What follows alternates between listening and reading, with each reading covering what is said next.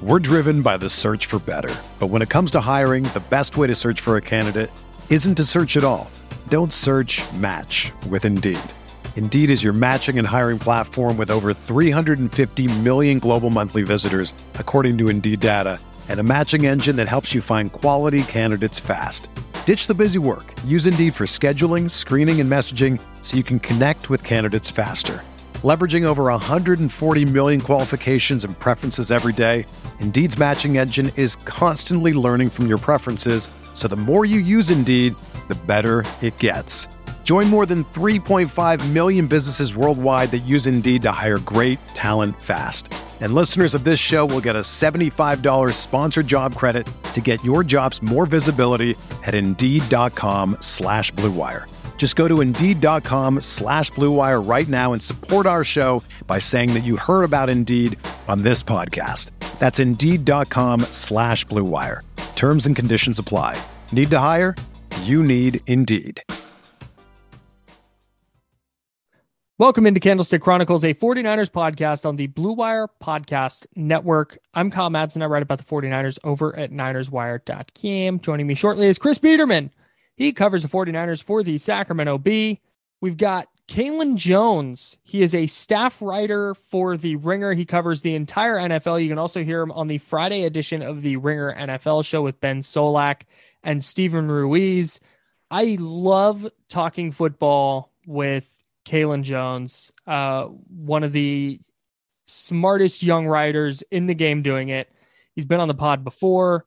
Um, we look at the Niners Rams game. We look ahead to the Niners Cowboys game. We have a really fun discussion just about kind of the playoffs overall and where the 49ers fit in the in the larger postseason picture. And then Chris and I are going to get into a discussion about Jimmy Garoppolo his future. Going to start to hash out that conversation, although there will be plenty of time to have that conversation all the way through. And then, of course, a special guest joins the pod for a very special reason. And I hope you guys enjoy that. So let's get into it. Blue Wire. Hey, this is George Kittle, and you're listening to Candlestick Chronicles. Kittle in Denver territory. Kittle is going to go. Touchdown. Close has got him and a sack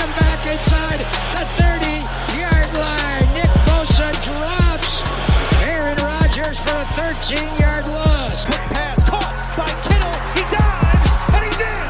Touchdown 49ers. All right, Kaelan Jones is here. Kaelan, thanks for jumping on the pod. Second time. You're officially a friend of the podcast. Congratulations. I know this is a career highlight for you. Hey, it, it is because I think the last time I was on here, I was talking about Sam Darnold having, you know, a chance of being good. So glad that you invited me back after that. I think we all, on some level, had a little bit of that discussion. Like, would you trade a fifth for him? Like, it was, it was definitely a conversation. you weren't, you weren't the only one. We, uh, we have a, we have a group chat with, uh, with another one of our buddies who covers the Niners, and we were talking about it. I think it was like week two. They played Houston, maybe week three and he had a great like first quarter against Houston.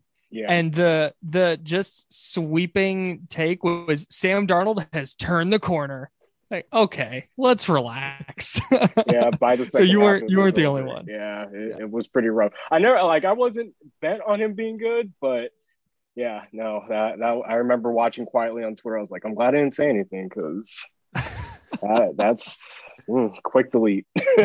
that's it's not not the worst take uh, ever. Let's start with 49ers Rams. Uh, you're around the Rams a lot this year. Mm. Did it surprise you that San Francisco won that game?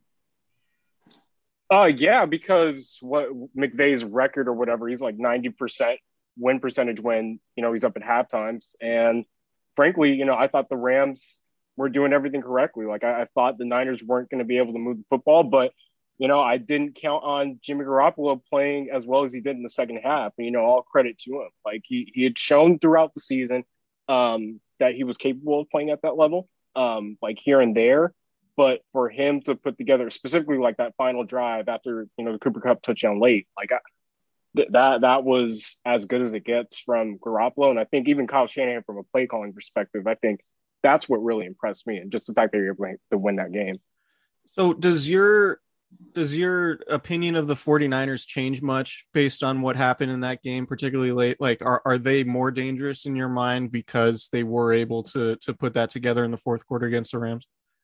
So I, I wouldn't even say just that. I think you know even in the weeks leading up, except for the the Titans, you know, game, like throw the second half out.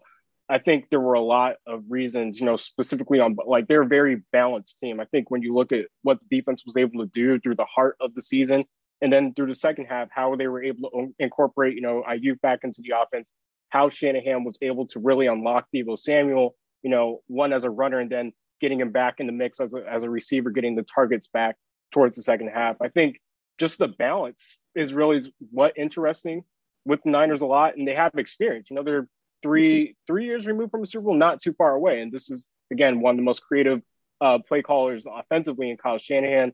I think again they've maximized the production out of a lot of their young guys defensively.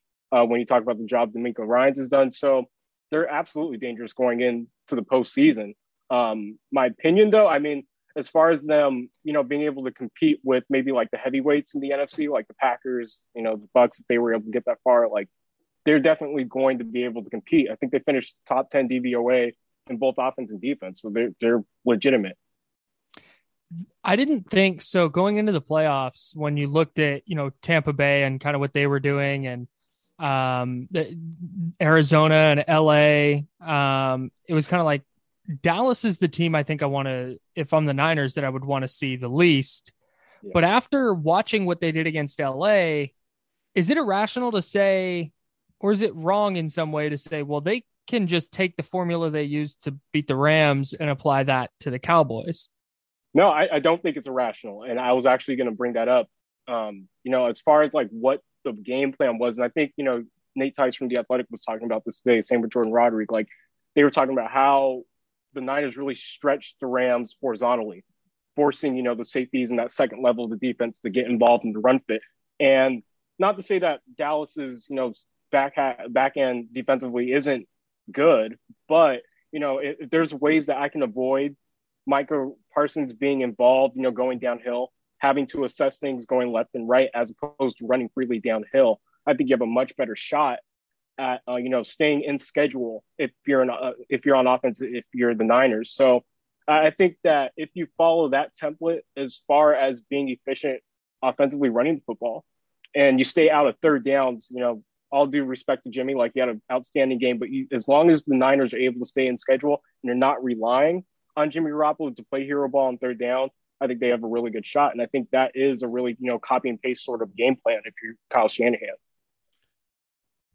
So, uh, looking at the Cowboys, and, and you mentioned DVOA, and I'm bringing bringing it up because the Cowboys are the top team in, in the NFL according to DVOA. Right, six offensively, second defensively, mean, defensively, they, they seem like a big play defense, right? They they got a lot of turnovers.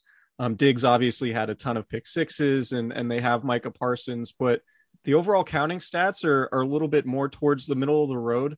Um, it is you know it, it is like wh- where do you view Dallas's defense in terms of like DVOA is very impressive, and the big plays are obviously very impressive, but they are allowing four and a half yards a carry.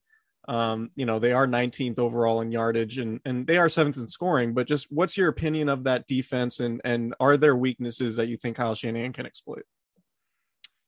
Yeah, no, I really like the Cowboys defense. Again, for the star power and like you mentioned, the ability to generate turnovers. Um, I think we saw early in the season, you know, when they weren't able to, you know, their offense is really what kept them in those type of games, like especially against like the Buccaneers, for example.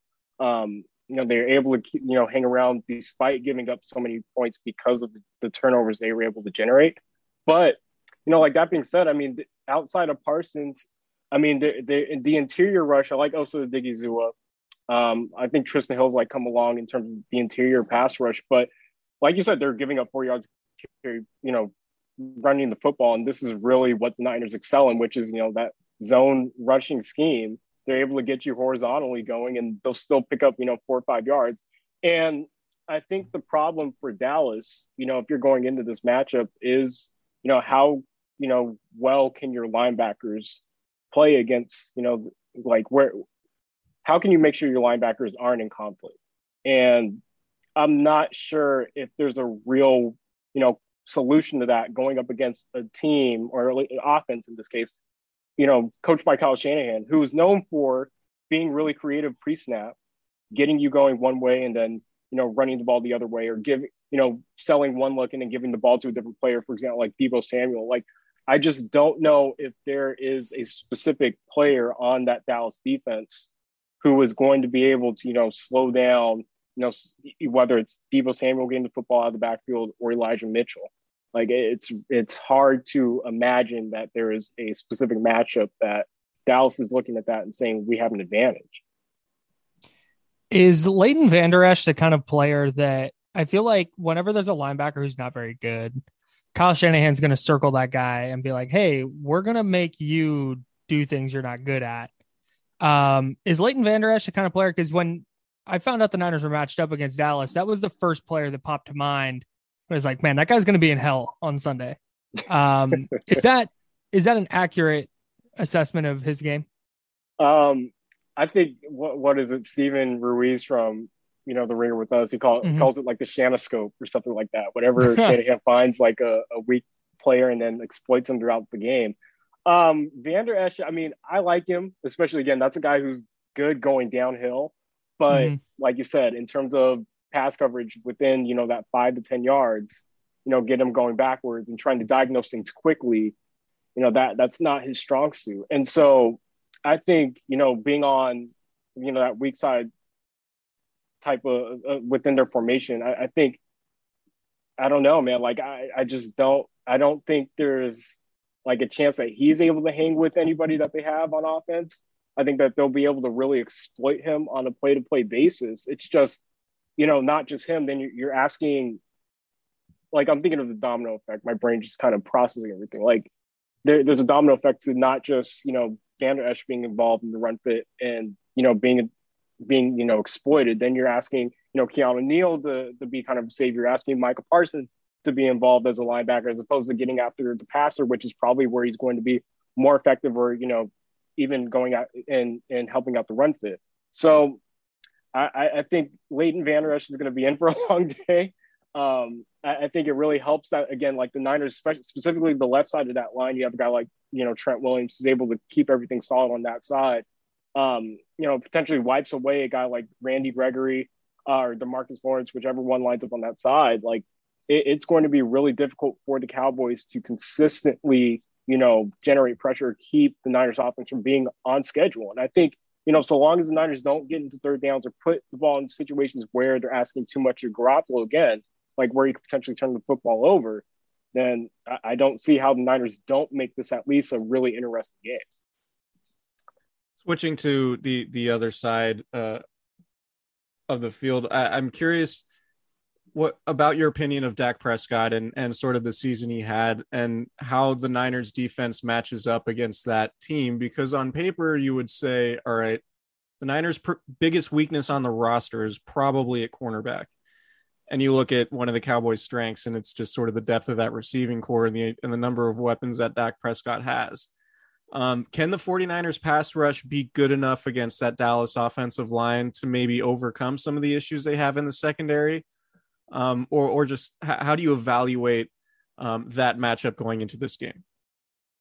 Yeah, that's going to be really tough because again, Prescott is, you know, in terms of, sorry, in terms of processing speed, he's, he's one of the best quarterbacks in the NFL when it comes to diagnosing stuff pre-snap. And like that being said, I, I, don't think the Niners have a bad pass rush. Again, like someone like Nick Bosa is someone who you're always going to have to be concerned about. Um, I do think the right side of that line has improved this year from last season, but um, again, like you're asking a lot of the secondary, like you mentioned. I think Fred, Warner is someone who is going to be really critical, specifically within the intermediate part of that game. But the thing is, for the Niners, is they're going to have to defend Cooper um, and CeeDee Lamb as well as Dalton Schultz and then potentially you have to worry about a guy like Tony Pollard or even Cedric Wilson. So there, there's a lot that the Niners have to worry about in this in this matchup. Um, I, I, do like some of their younger players, like specifically within the secondary. I think the guy who, who made the game when you pick Am- Ambry Thomas mm-hmm. has flashed here and there. Um, there's another defensive back. I forget his name. I, I always mispronounce it. Lemon, Lemon. Uh, I can't pronounce. Commodore it, Lenoir. Yes, thank you. Sorry, like he, he's.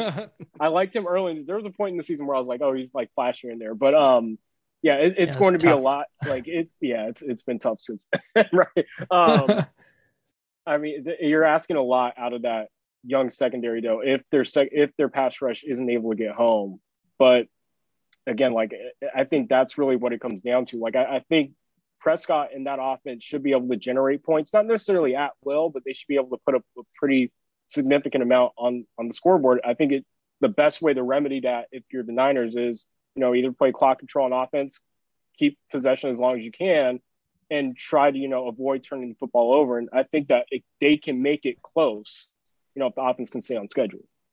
I want to zoom out real quick and kind of look at the NFL postseason as a whole and the entire uh, playoff picture. If I told you, I, I show up at your door from the future and I say, either one of these two teams, the Titans or 49ers, won the Super Bowl, who do you think did? Did that oh make sense? I'm telling yeah. you, either the Titans or the 49ers won the Super Bowl. Which one won it? Oh my God. Probably the Titans, just because they they they don't make any sense to me. Like I think they're a really well coached team because I think they overperform, but at the same time they win against teams that they you know I I don't think they have any business beating and right. they've consistently done it and that's and specifically over the past month or two however long it's been without Derrick Henry like it, it's crazy. I could see them doing it yeah and they have the first round bye which helps yeah yeah uh, along similar lines it, it seems like this year and, and maybe it happened with the Packers late on later on in the season but there wasn't that one team really all season in the NFC that felt like, all right, this is the powerhouse team. This is the team you have to go beat um, because they're they're just a step or a level above everybody else, right? And and you know, going to Green Bay is obviously going to be an issue for ever, whoever has to do it. But in in your mind, do, do you agree with the idea that the NFC is a little bit more wide open than than maybe we're used to seeing, and that maybe a wild card team could could make a significant run? uh, and, and potentially get to the Super Bowl this year, maybe more than others?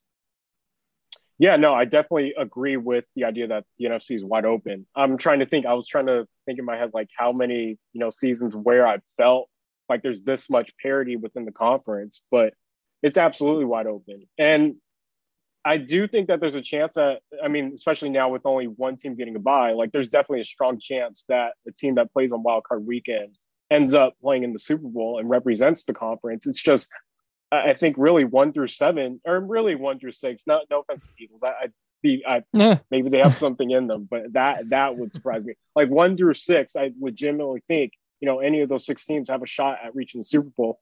Um, it, it wouldn't, but again, and again, like that being said, like the Niners having that experience, having done it, you know, two three years ago, or whatever, like it wouldn't shock me at all, really. It, it probably would surprise me if, you know, Jimmy G is still playing at the level that he did at the back half of that Rams game, if he was the reason behind it. But other than that, like, I, you know, if, if you had shown me, you know, any of the six being in the Super Bowl prior to the season starting, maybe I question it a little bit, but I wouldn't be whole, like, wholly surprised.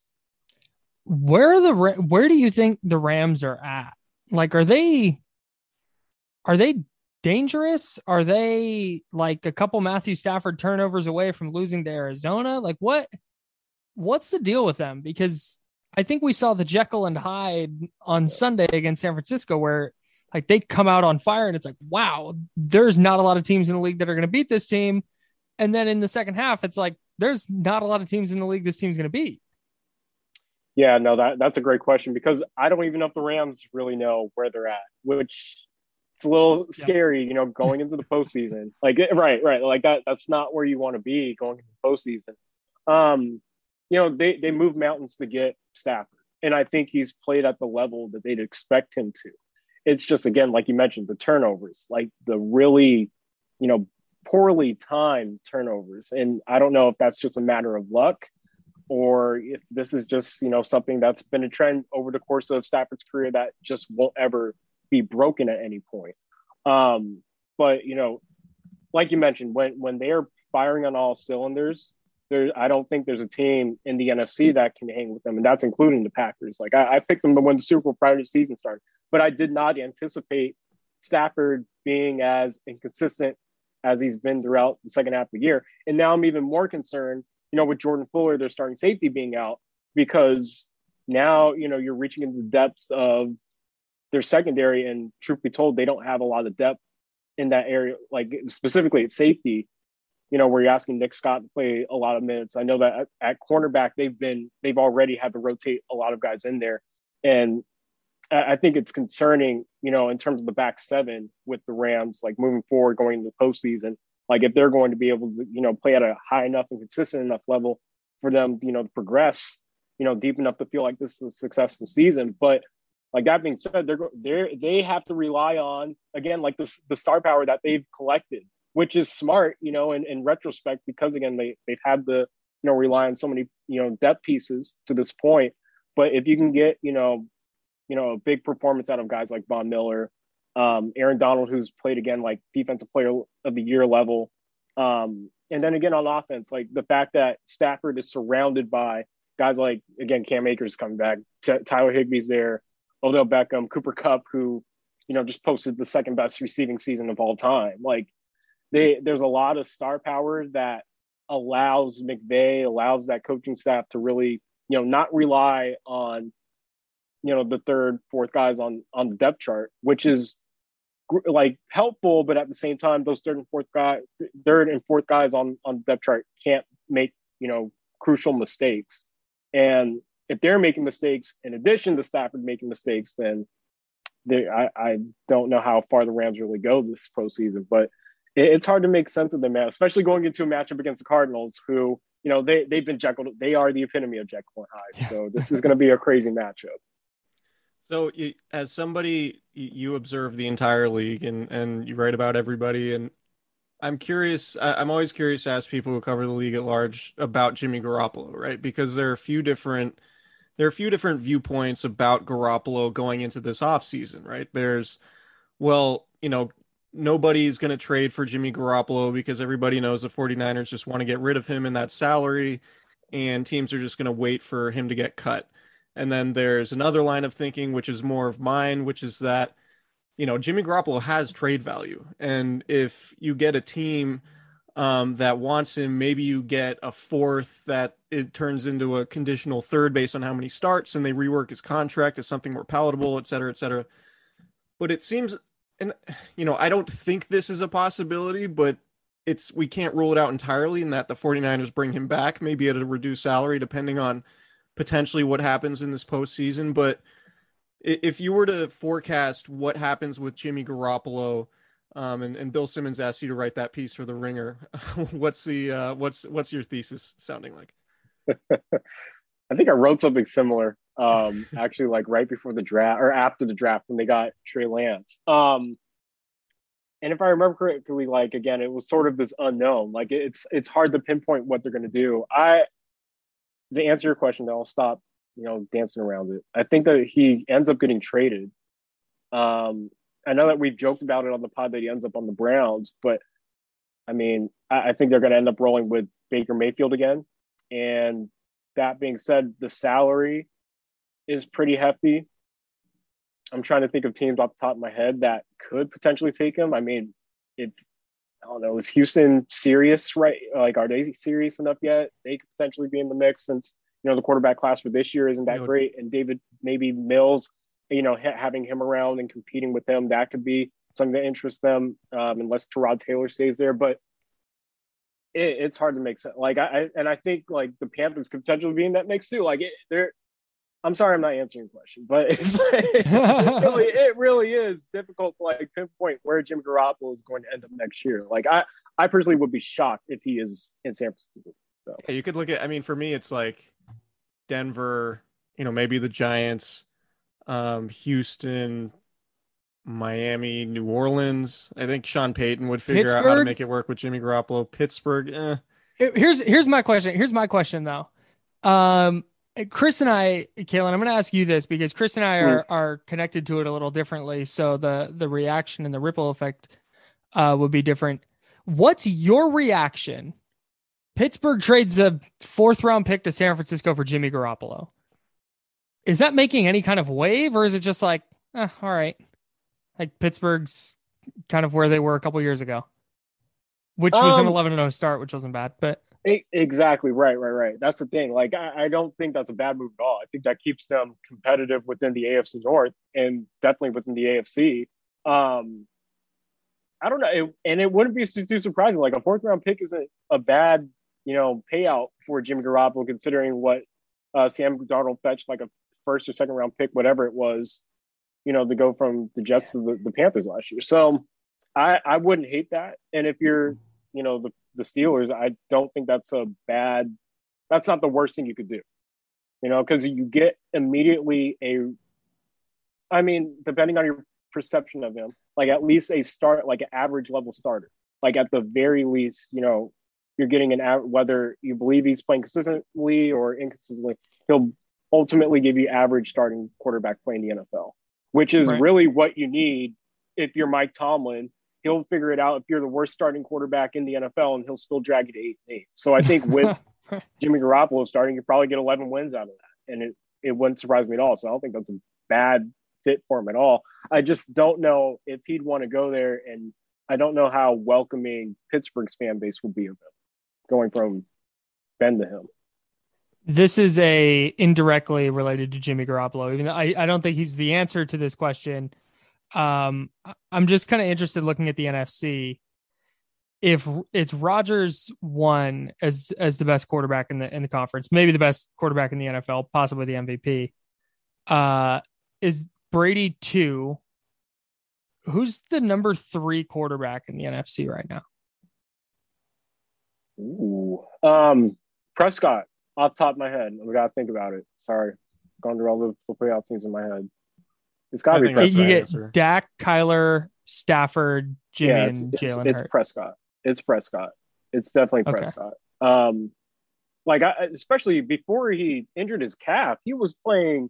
He was playing lights out, man. He was playing like top five caliber football, Mm-hmm. and I know that he kind of again like he was beating up on the Eagles' backups in Week 18 or Week 17, whichever week we just had. Um, but you know, like he he he had he was phenomenal to start the season before he got injured, and even then, like I think the only reason like you, you saw him play out of sorts was he's probably like hesitant because of the injury, and I feel like even then, like he was just kind of a tick away from being, you know, back at the high level that we saw earlier in the year. Because again, like the first four or five weeks, I thought he was playing like MVP caliber level quarterbacking. It's just once he suffered that injury after beating the Patriots in OT, like it, it, it just kind of went downhill from there. And we'll see whether he, you know, he can pick it up again against you guys. But after last week, it, it's not a guarantee.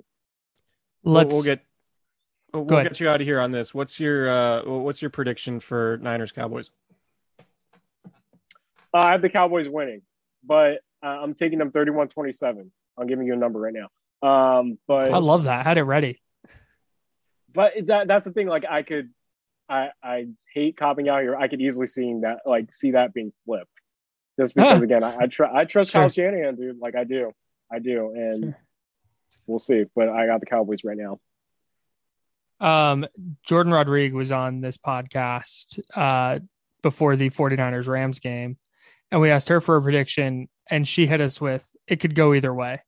So, and in her, We in think her, to her credit, it all it was almost a tie, which is literally uh, sitting on the fence. So, shout out to you for having a team and score ready to rock. That was great. I try, man. Like I feel Jordan, man. Like we think existentially, so I I I feel it, man. I feel. it. All right, Kaelan, thank you so much for Yeah, joining thanks, us, man. man. This was great. Of course, y'all. Thanks for having me. Shoot. Again, sure. hopefully, no, hopefully, no, nothing worse than the Sam Darnold take. That's all I'm shooting so well, I wrote I wrote down all the takes. So uh, if it if it comes back, we'll we'll we'll be here. Oh boy. All right, You're always thanks, you're always welcome for uh for a mulligan on here, if if anything like that does come to pass. So I'm glad. I'm glad because I needed like 20 million mulligans this season. same. Who among us? All right, Kaelan, thanks, man. Thanks, man. Of course, Appreciate guys. it. Thanks for having me. We're driven by the search for better. But when it comes to hiring, the best way to search for a candidate isn't to search at all. Don't search match with Indeed. Indeed is your matching and hiring platform with over 350 million global monthly visitors, according to Indeed data, and a matching engine that helps you find quality candidates fast. Ditch the busy work. Use Indeed for scheduling, screening, and messaging so you can connect with candidates faster. Leveraging over 140 million qualifications and preferences every day, Indeed's matching engine is constantly learning from your preferences, so the more you use Indeed, the better it gets. Join more than 3.5 million businesses worldwide that use Indeed to hire great talent fast. And listeners of this show will get a $75 sponsored job credit to get your jobs more visibility at Indeed.com slash BlueWire. Just go to Indeed.com slash BlueWire right now and support our show by saying that you heard about Indeed on this podcast. That's Indeed.com slash BlueWire. Terms and conditions apply.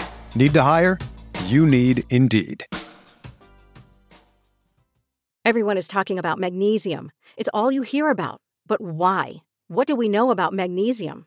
Well, magnesium is the number one mineral that 75% of Americans are deficient in. If you are a woman over 35, magnesium will help you rediscover balance, energy, and vitality. Magnesium supports more than 300 enzymatic reactions in your body, including those involved in hormonal balance. From functional medicine doctors to mental well being and female hormone experts, we all know that magnesium is the one mineral to improve all aspects of well being and health. But which one?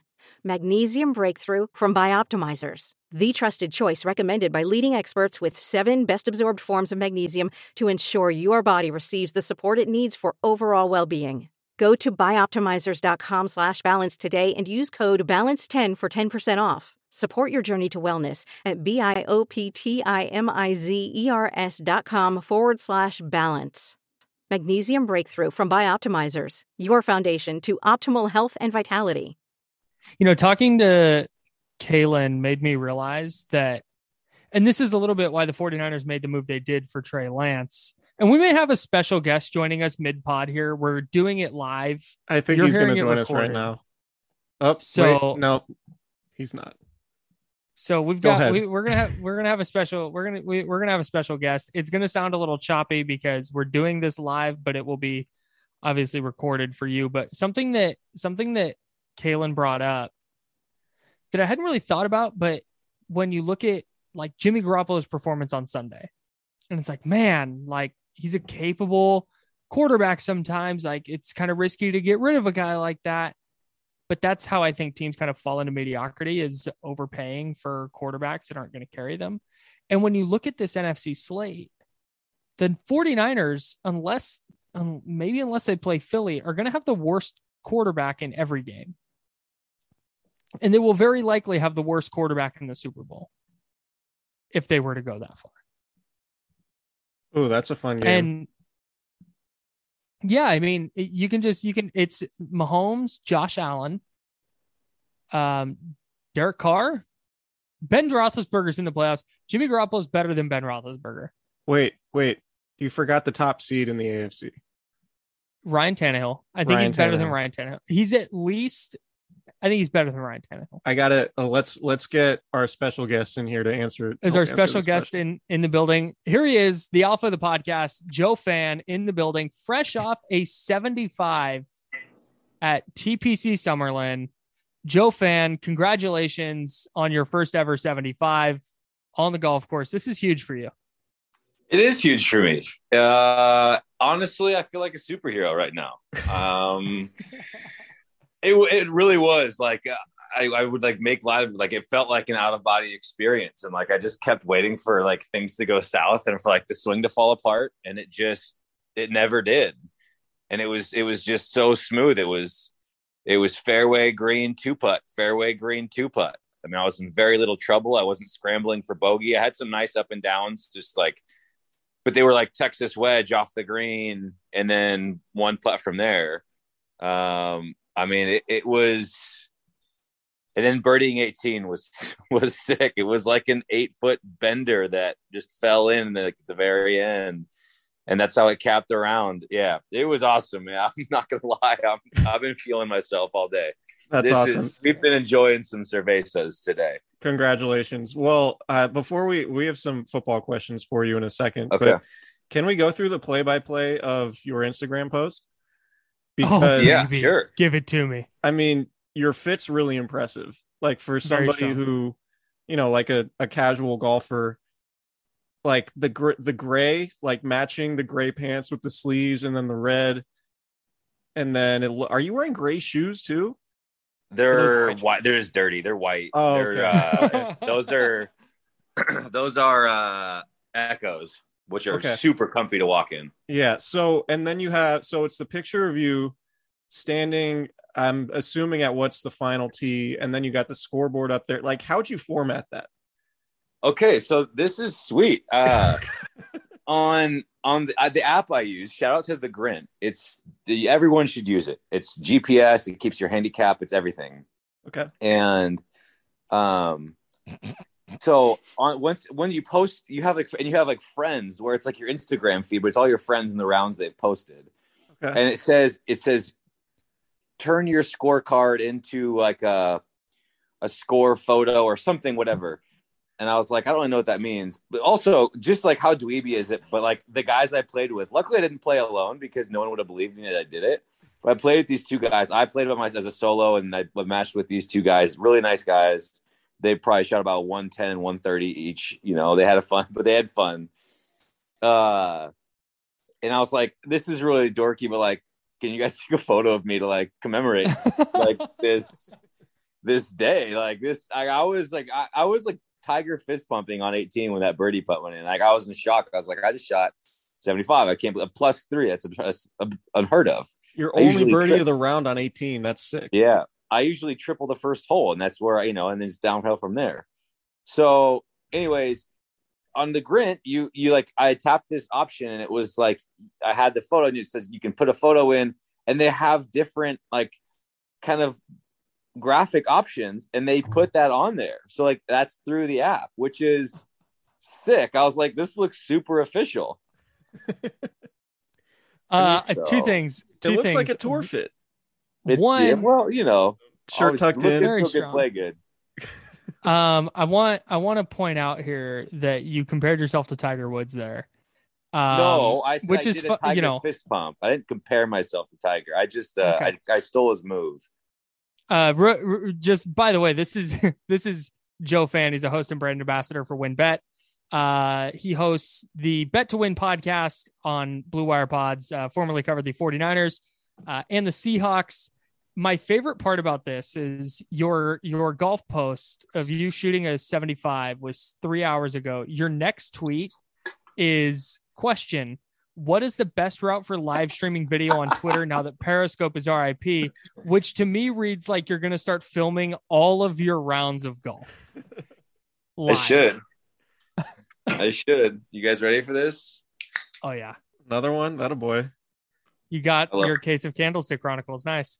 I love that sound. I do. Yeah. Thanks for sending those to me, guys. Yeah, you're welcome. Um, no, it was. They'll, they, this is not a fun, interesting story, but my boss wants us to do some like content with our trading team, like with WynnBET, like the guys who control our book and our lines and our odds, which is cool. But like Spaces is like really easy, but it's audio only. So I'm trying to figure out. Periscope used to be so easy, and now there's not really that kind of seamless option. Anyways, IG Live, dog. Can you can you send it anywhere though? IG Live Yeah. is the easiest. I think You so. can. All right. Well, I'll Um, play with we it. can talk about this off air. Can Yeah. we talk Yeah, about yeah. football?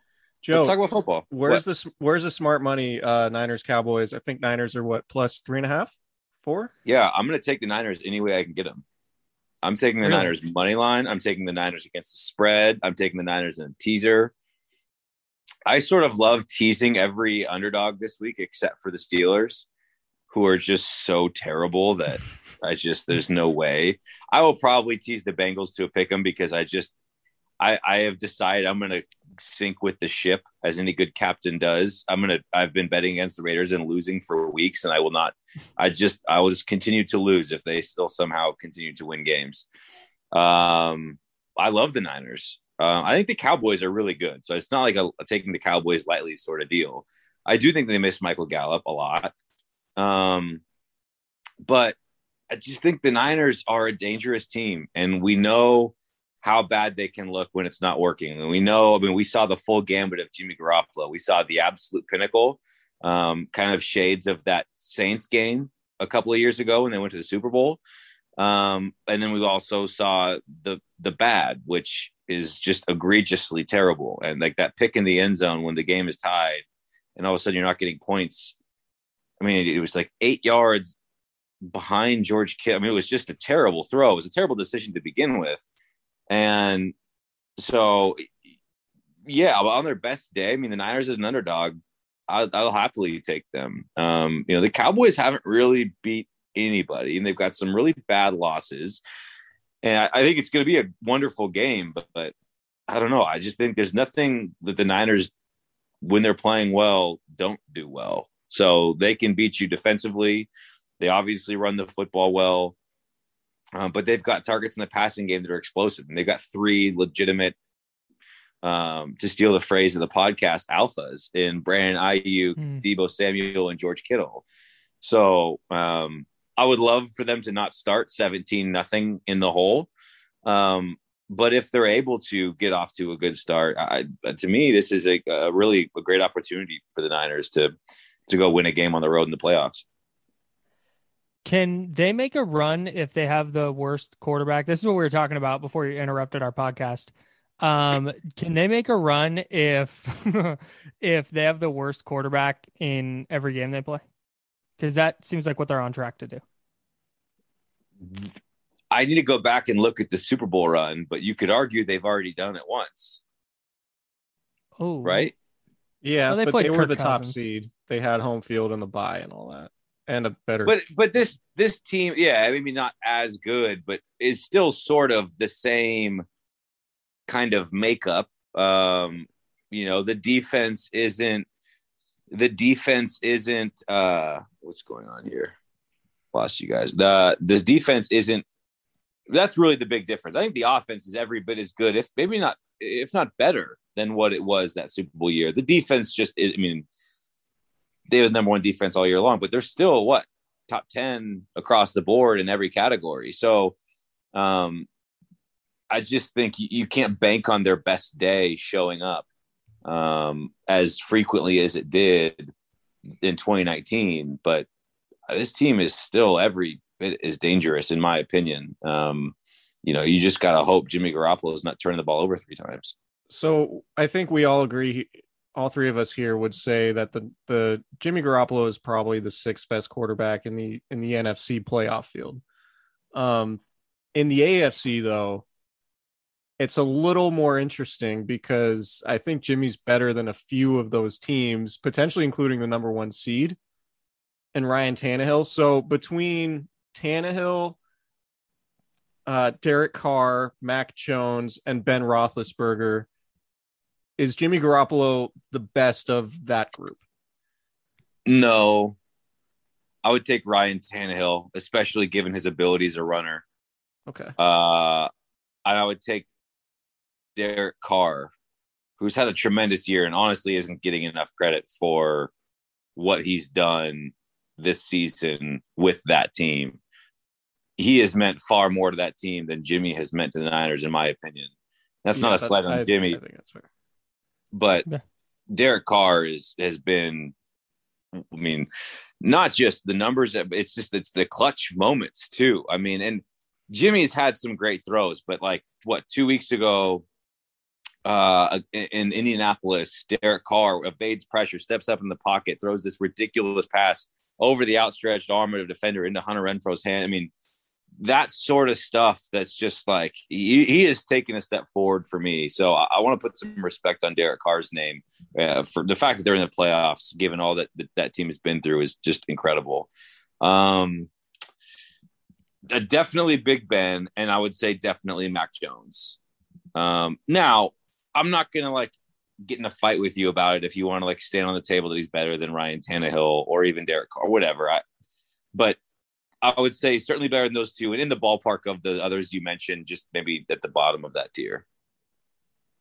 I think that's probably fair. My my working theory is that there's like there's like one through 14, one through 15, and then you can organize like 16 through 25 however you want and i'm not going to argue with you in terms of like ranking quarterbacks Yeah, and i think no, garoppolo kind of falls in in that tier with those other guys I would agree with you. You know, you look at, I mean, Jimmy does have kind of a clutch factor to him. You know, totally. he's which I think is important, and I think it it certainly increases his value. He's not a guy who's afraid of the moment, which means a lot when you're going into the playoffs. Um, I mean, they were down seventeen nothing in a must win game. They're you know the Saints were going to win, and they were up the entire game against the Falcons. So uh, they knew early on that they had to win that game and to battle back and to come back from the interception. You know, I give Jimmy a ton of credit. Um, you know, and granted, Deebo Samuel deserves a ton of credit, and a lot of you know Brandon Aiyuk deserves a ton of credit, but. I mean, Jimmy deserves his due, and I've been harder on Jimmy, and I think you know me and Chris, Kyle. I can't remember what what uh, bandwagon you're on in terms of bandwagon's the wrong word, but what camp you're in.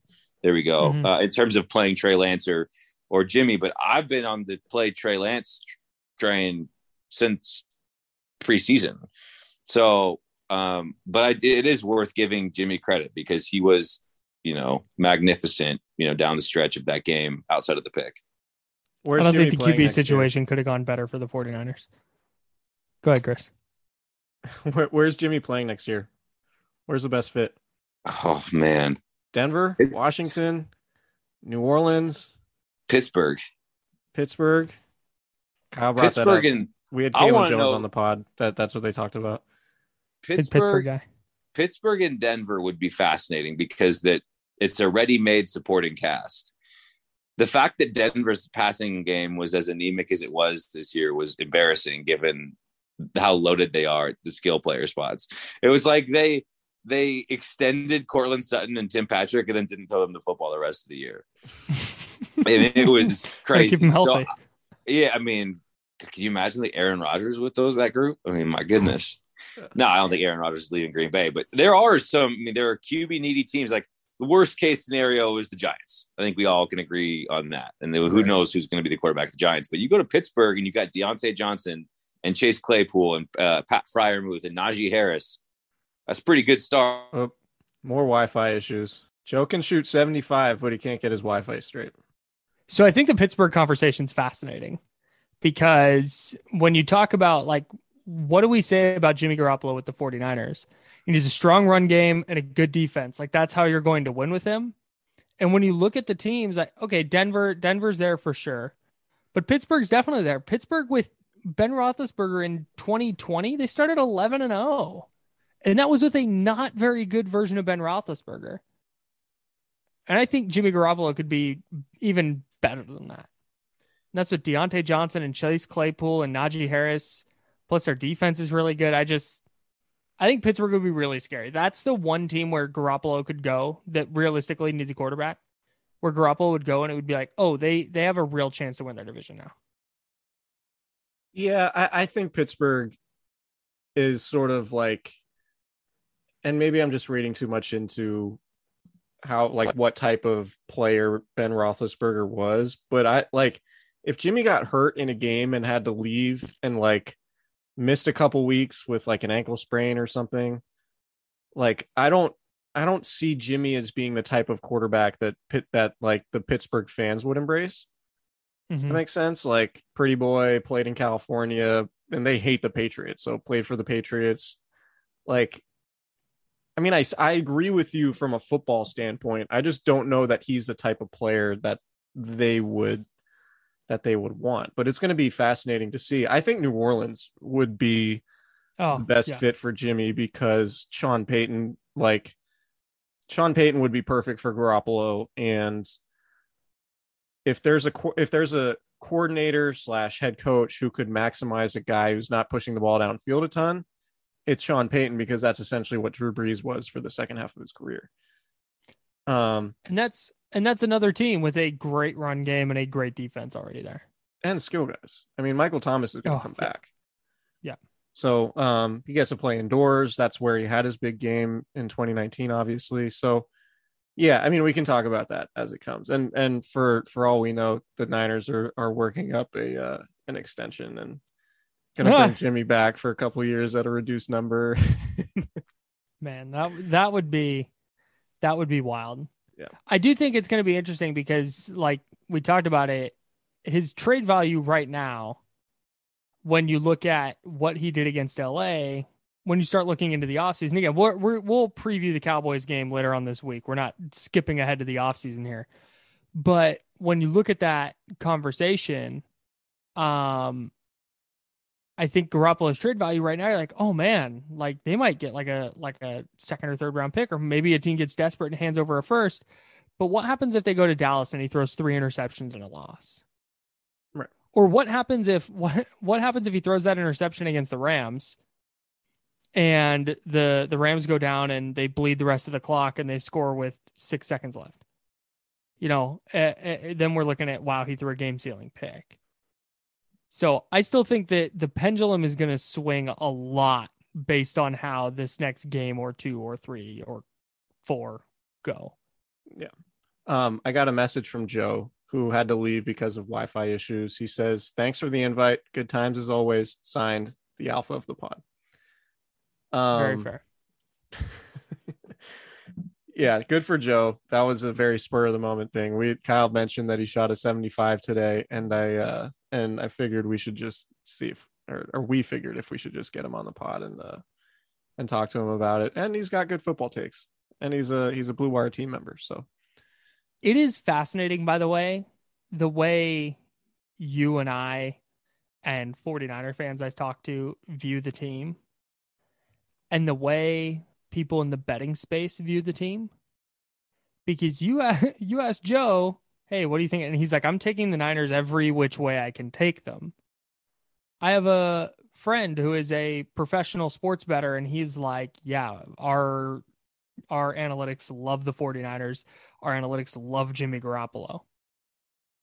And I just it's it's wild when people just separated from it. Like people who whose interest is not in having a favorite, but in his whose interest it is uh, winning money like like the 49ers and lean on the 49ers. And that's that's part of the reason that I think you know when you talk about this team making a run, you said this a couple podcasts ago and I thought it was really true. You can't look at the 3 and 5 start anymore.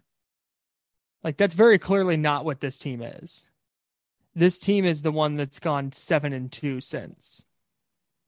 And when you're putting that version of the 49ers up against Dallas, that's a winnable game. Up against this version of Tampa Bay that is not very good defensively, at least not nearly as good as they were last year. Like that's okay, that's a less daunting game. And again, you got to go one step at a time, but I I do think that, you know, a few weeks ago we are like, well, even if they make the playoffs, who do you want to play? Well, now it's like, hey, all these are kind of winnable winnable games in a vacuum. Since week seven, the Niners are eight and three against the spread. Man. But they're nine and seven against the spread overall. No, wait, that doesn't make one, two, three, four, five three plus five. Yeah, they're nine and eight overall for the season, but they started out one and five, and then they're eight and three. Sorry, doing math on the fly. Not my not my strong suit. Um same. But yeah, I I think they can be dangerous. Like I I could it wouldn't surprise me at all if they beat Dallas and then like if it wouldn't surprise me at all if they went to the NFC championship game. I'm not expecting it, but they're the type. The thing is, is they play with a lot of physicality. Mm-hmm. Right. Like the third quarter of that Rams game, when they absolutely had to have it, just started hitting the Rams in the mouth. Mm-hmm. Right. And like the, the the typical reaction to falling down 17 nothing is like, okay, you gotta throw it, you gotta get back. They're like, no, we're just gonna run it down your throat and you're mm-hmm. not gonna be able to stop us. And even Dallas, like as good as their defense is, I still think the Niners are going to be able to run on them. Mm-hmm. And the Niners are a very tough team to beat when they can run the ball. The question is going to be can they make enough plays through the passing game if Dallas is putting 10 guys in the box? Right. And I think I, I think potentially they can if they get the good version of Jimmy Garoppolo. But even as impressive as Garoppolo was against the Rams, there were still a few plays where you're like, Ooh, that was close, close to being a pick. Right. And then there was, you know, Mhm. the awful pick. His first pick was horrendous, just like no one was there. And then the second one was trying to force it into George Kittle and quadruple coverage. But no, if they if they went and beat Dallas and then they went and beat Green Bay, that wouldn't surprise me at all. Me neither. The they only play way a it style would of be Green football Bay that's is if built for January. yeah, they're kind of built for January. They would need to stay healthy, obviously. They need to avoid turning the ball over. But yeah, eight and three against the spread in their last eleven games. Good teams win, great teams cover. I'm excited to dig team? in. Yeah. Wow. Wait, what? Are you calling the Niners a great team? If they keep covering you. Okay. They're a good team. Yeah. They're a no, good team with uh, potential to be a, a great team. Yeah, I mean, if they, this is probably true for a lot of teams where, like, hey, if you pick that half and they play like that all the time, but like, it's not out of the realm that the 49ers put together a couple full games like the second half against LA. Yeah. They're a team that has potential to be greater than the sum of their parts. Yes. Does that make sense? Yes. because you have Kyle Shanahan, you have familiarity. Like all of these guys have been there in the system. Jimmy Garoppolo knows the system. Like they have, they, it, I think they can be a team that's like, well, their cornerback situation sucks. You're not really sure about the quarter, but it might just be like they just play really well because of the culture and the system and Kyle Shanahan's play calling and Deebo Samuel being incredible. Like they, there's certainly a formula for them to to make a run here. So Yeah. I, I'm not ruling it out. I'm not necessarily expecting it, but it wouldn't it not it wouldn't surprise me to go to, if they went in and beat Dallas. Me neither. I might actually pick them on Friday. Yeah, I mean if We'll they can run the ball, then that's that's gonna be. I Real gotta- I gotta- I got to pop in the film and take a look, but see how they. we'll discuss uh, that Friday. Our guy, handle their run KD, fits. Yeah, totally. Uh, our guy KD Drummond from the Cowboys Wire is going to join us, friend of the pod. Really enjoyed talking football with KD. He's going to join us on our pod that's dropping on Friday. Chris, do you have anything else before we get out of here? KD's my guy. Um, Big KD guy. big KD guy. Uh, do I have anything else? No. No. All right. I'm all set. We will see you guys Friday then, or you will hear us on Friday. Subscribe, rate, review if you haven't.